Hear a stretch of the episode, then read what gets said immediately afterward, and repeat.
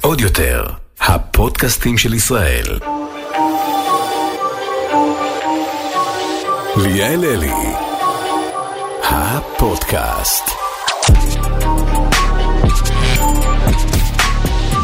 אני חייבת להגיד שהפתיח שלי מרגש אותי כל פעם מחדש, אני מרגישה שכאילו לא בא להחליף אותו לעולם. ואני אומרת לעצמי כאילו, אוקיי, עוד, עוד כאילו שנה בעזרת השם נרצה כאילו להשתדרג. אבל לא בא לי. תראו איזה וייב. הפתיח הזה עושה לי חשק להוציא שיר. אתם יודעים כבר שנה שבא לי להוציא שיר. אני הולכת להוציא שיר, אני אומרת לכם את זה חד משמעית. טוב, לפני שאנחנו מתחילים עוד פעם בבלגן, אז שלום לכולם, ברוכים הבאים, תודה שחזרתם לפודקאסט שלי. כל פעם שאני מתקרבת למיקרופון, אני מרגישה צורך לדבר ככה, קרוב קרוב, לשמוע את הלחישות, לא סתם, איזה מעצבן זה מי שמדבר ככה, אי מלא. אה, האולפנים שלנו נמצאים בבני ברק, והיום לקח לי שעה וחצי להגיע לפה, ואמרתי בואו נפתח רדיו, ו, והייתה שם שדרנית שדיברה בדיוק ככה, וזה עשה לי גירודים בכל הגוף. אין לי מושג למה בשנת אלפיים עשרים ואחת, שדרנים עדיין מרשים לעצמם, לדבר ככה, קרוב, לא, אחות, זה לא מדיטציה, דברי מהר וענייני. השעה שלוש, הפקקים, דברי, אני לא רוצה לדעת מה הפקקים כרגע קוראים. יא. אני ממש מתרגשת חברים, כי היום זה הפרק העשירי, אז אנחנו עושים את זה במתכונת חגיגית, אני עושה את זה לבד, ברצון ובשמחה, זה חד משמעית מיילסטון, ואני רוצה להגיד לכם משהו, שנה שעברה ביום כיפור, אז אסור לכתוב, נכון? אלה שמקפידים ממש, אני, אני לא כותבת בכיפור, אבל כיפור קודם כתבתי, כי אני שומרת חשמל ו- ו- וצום וזה, וכתבתי, ואחד הדברים שרשמתי שם, בתודו ליסט, זה פודקאסט, אז אני שמחה מאוד שהגענו לעשר הפרקים, איידי, ההוא שמרים לי, אז חברים אתמול, העליתי סטורי לאינסטגרם, ואחד הדברים שאמרתי שם זה כאילו, היי, אני עושה פודקאסט לבד, בואו בוא נדבר, על מה נדבר, וכאילו כמות הדברים שהצפתם ושאלתם וזה, זה מלא, ואחת השאלות הכי הכי הכי חוזרות על עצמן, זה כאילו, ליאל, איך הכל התחיל? כאילו יש לי הרבה עוקבים שבאים עכשיו, וכאילו רואים נגיד את ארבע מאות וחמישים אלף עוקבים, ארבע מאות שבעים, וכאילו, מי את? אז אני אספר על עצמי חברים, לאלה שיודעים ואלה שלא.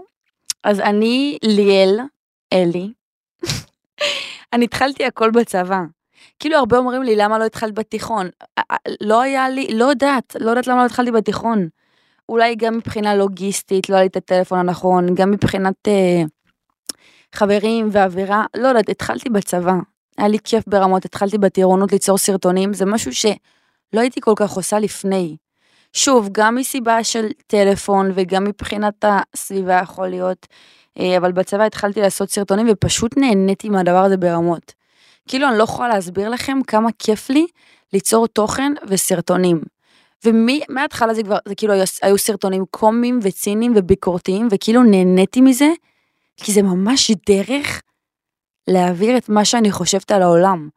בהתחלה אלה היו סרטונים ציניים וביקורתיים, ועם הזמן זה הפך להיות יותר סליזי ושטוטניקי, אבל חד משמעית אני חושבת שסרטון הומוריסטי טוב, זה, זה פשוט דרך להעביר את, ה, את המיינדסט. אז ככה התחלתי, ואפרופו, בגלל זה אני עכשיו נורא מזדהה עם המחאה של החיילים.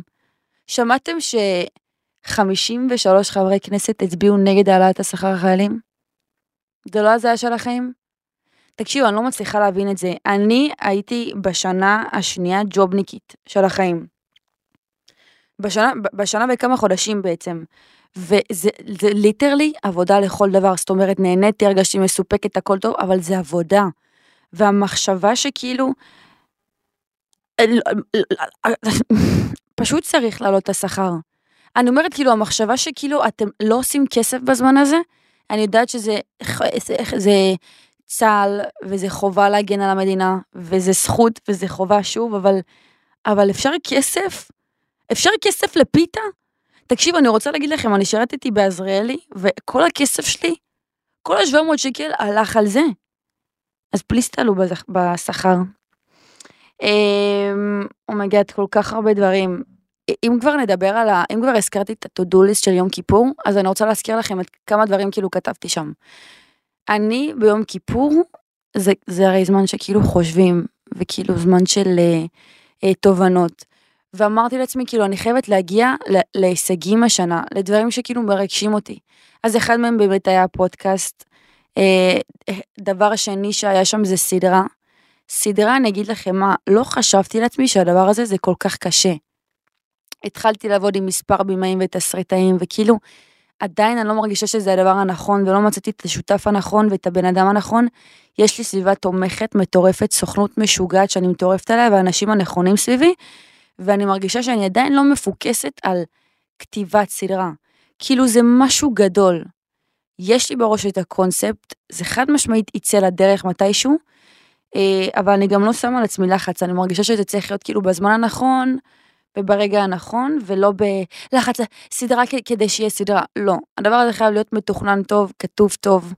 אה, אני לא, אני לא רוצה לעשות סדרה וזהו. בא לי שזאת תהיה סדרה מטורפת, שדברו עליי ושאני, ושנעביר בה את כל ההומור ואת כל ה, את כל מה שצריך להעביר.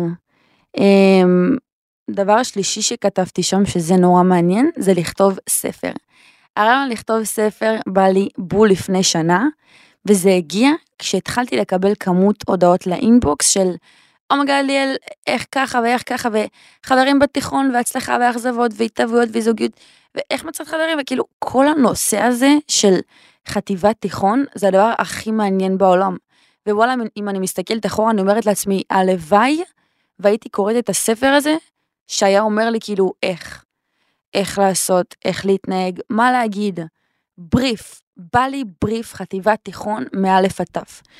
עכשיו, אני התחלתי לכתוב את הספר, זה הדבר הכי קשה בעולם, כמות הפעמים שעשיתי דלית, לכתוב, דלית, לכתוב, היא מטורפת, היא מטורפת, אני יכולה להגיד לכם שעברה חצי שנה מאז שהתחלתי, ואין הרבה עמודים, זאת אומרת, כולם כתובים היטב, פחות או יותר, אבל אין הרבה עמודים, ואני באמת לא רוצה להוציא את זה בלחץ, אני רוצה שזה יהיה איטי ומבוקר וטוב, ויש פתגם בפרסית שאמא שלי כל הזמן אומרת, שדברים טובים וטעימים מתבשלים לאט על אש קטנה. אז אני לא רוצה כאילו לעשות את זה מהר ולשרוף את האוכל. אני יכולה להוציא את זה תוך חודש, אבל ממש ממש ממש לא. ואפרופו, תוך כדי כתיבת הספר, אני ממש תכננתי שזה יהיה כאילו ספר לחטיבה ותיכון, אבל צריך הרבה יותר להתמקד פה. כאילו תסכימו איתי שנגיד אתם הצופים בני ה-שלוש עשרה, אתם לא חווים אותו דבר מה שבני ה-שבע עשרה חווים, אתם מבינים ולהפך. זה באמת שני עולמות שונים, חטיבה ותיכון, וככל שהתחלתי לכתוב הבנתי שהשפה היא הרבה יותר תיכון מאשר חטיבה.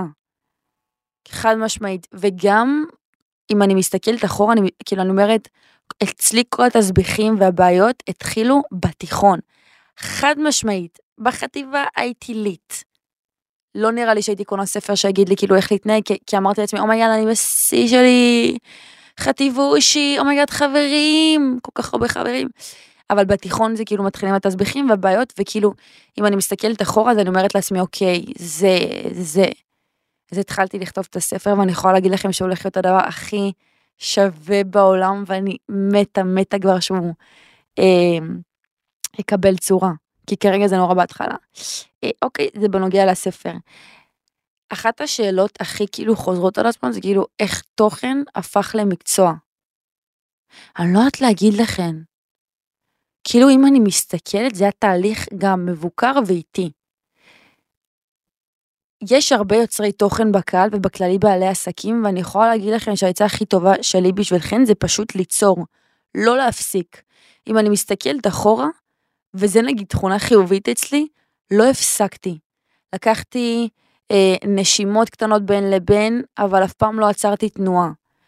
אה, כי, כי יצירת תוכן זה כיף. אז כאילו יש לי את הזכות שהיצירת תוכן הפך ל... שהתחביב שלי הפך למקצוע. אה, זה אחד הדברים הכי מטורפים, ואני באמת מאחלת לכם שזה יקרה לכם. ועם נחישות זה יקרה, חברים. יש לי חברה שהתחילה לייצר עכשיו תכשיטים, וזה, וזה התחביב שלה, וזה עכשיו העסק שלה, ו, וכנה למעצבי אופנה וכאלה, פשוט תאמינו בעצמכם, ותהפכו את התחביב שלכם לעבודה.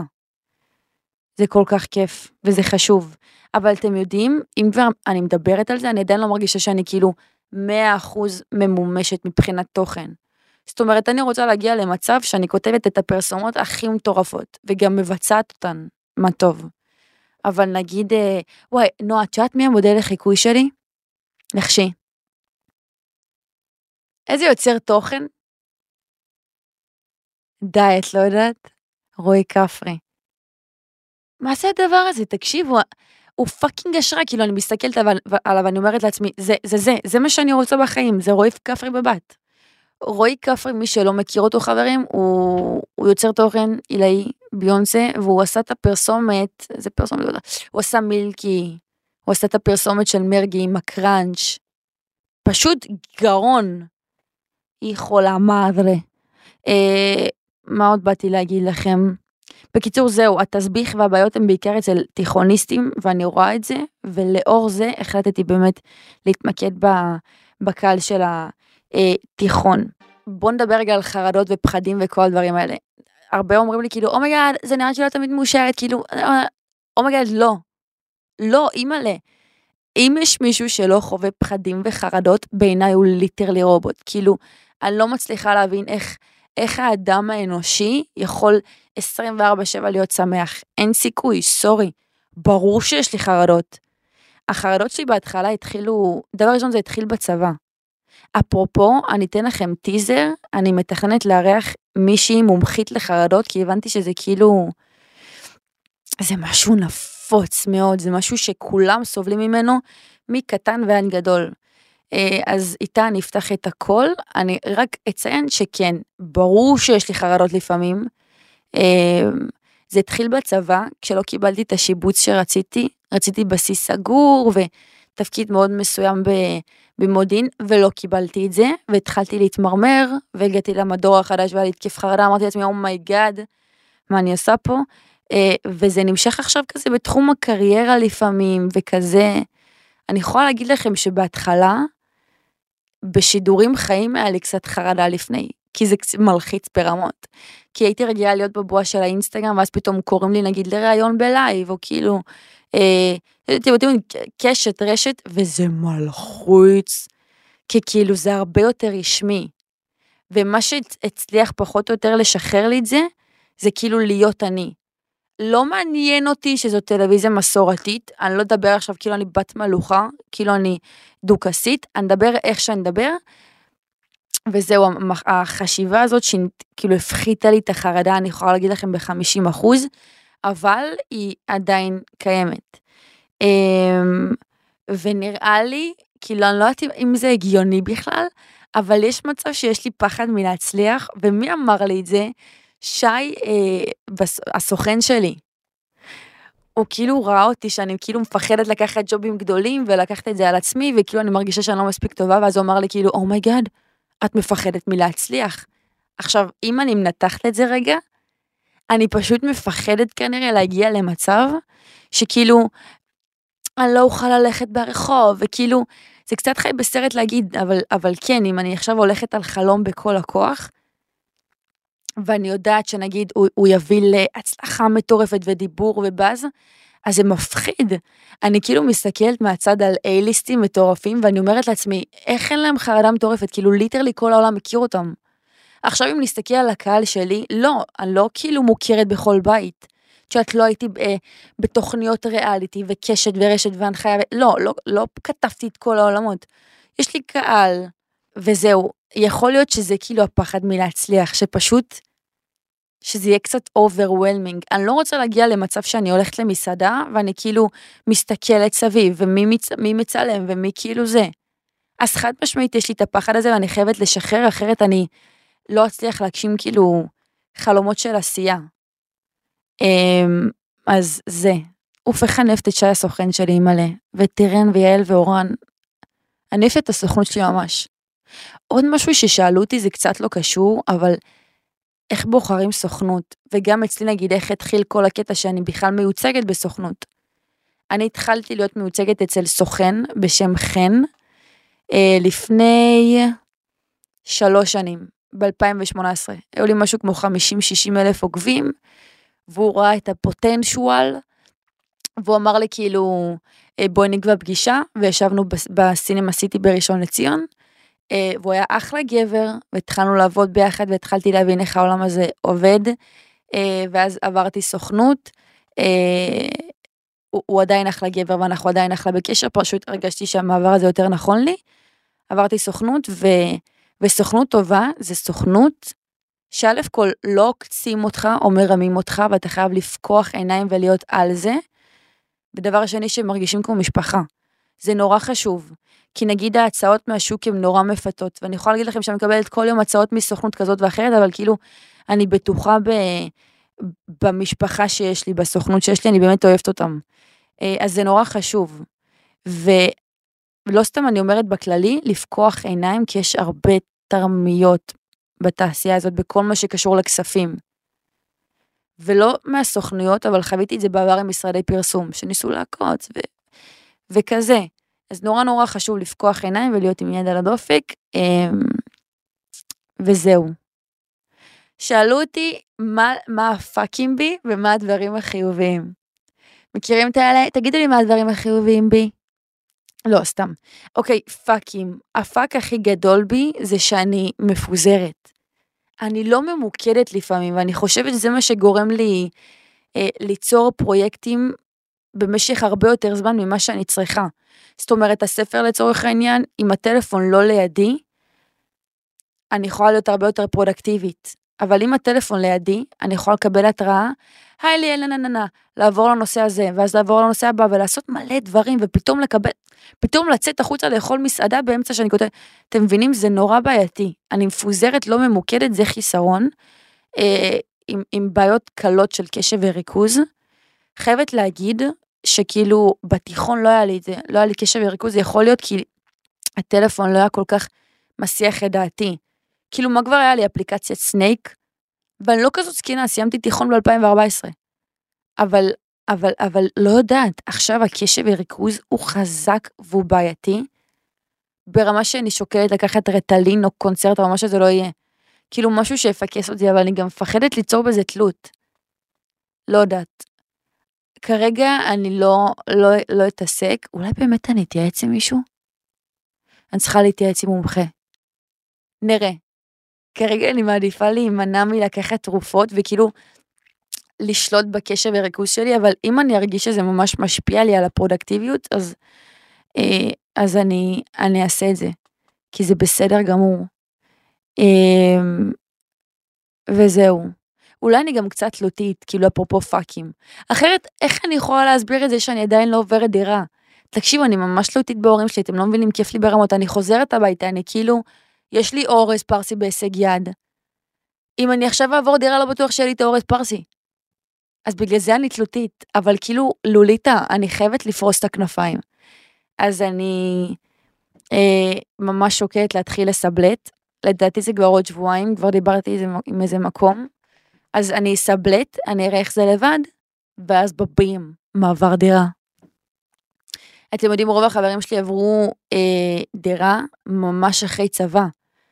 ומצד אחד אני אומרת לעצמי, פאק איזה בזבוז כסף, זאת אומרת כל הכסף שהם הוציאו אני חסכתי, מצד שני הם פיתחו עצמאות ולדעתי אין מחיר לעצמאות, יכול להיות שהם באמת הרבה יותר התפתחו אה, ממני כי הם, הם, הם, הם פיתחו עצמאות, אז יש איזה יתרון ויש איזה חיסרון, אבל לא משנה, אני לא מתחרטת על כלום, כאילו כיף לי ברמות ופשוט עכשיו אני אתחיל אה, אה, להיות על זה. אוקיי, תכונה חיובית, איי, there's so many. לא, סתם. הייתי אומרת על עצמי שאני כלילה. כאילו, אני הרבה פחות לוקחת דברים בצורה דרמטית. אני הרבה פחות דרמטית.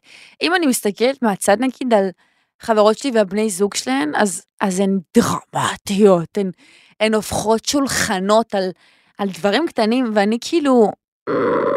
לא, אני לוקחת דברים הרבה יותר בקלות. אז זה נגיד משהו שאני אוהבת בי.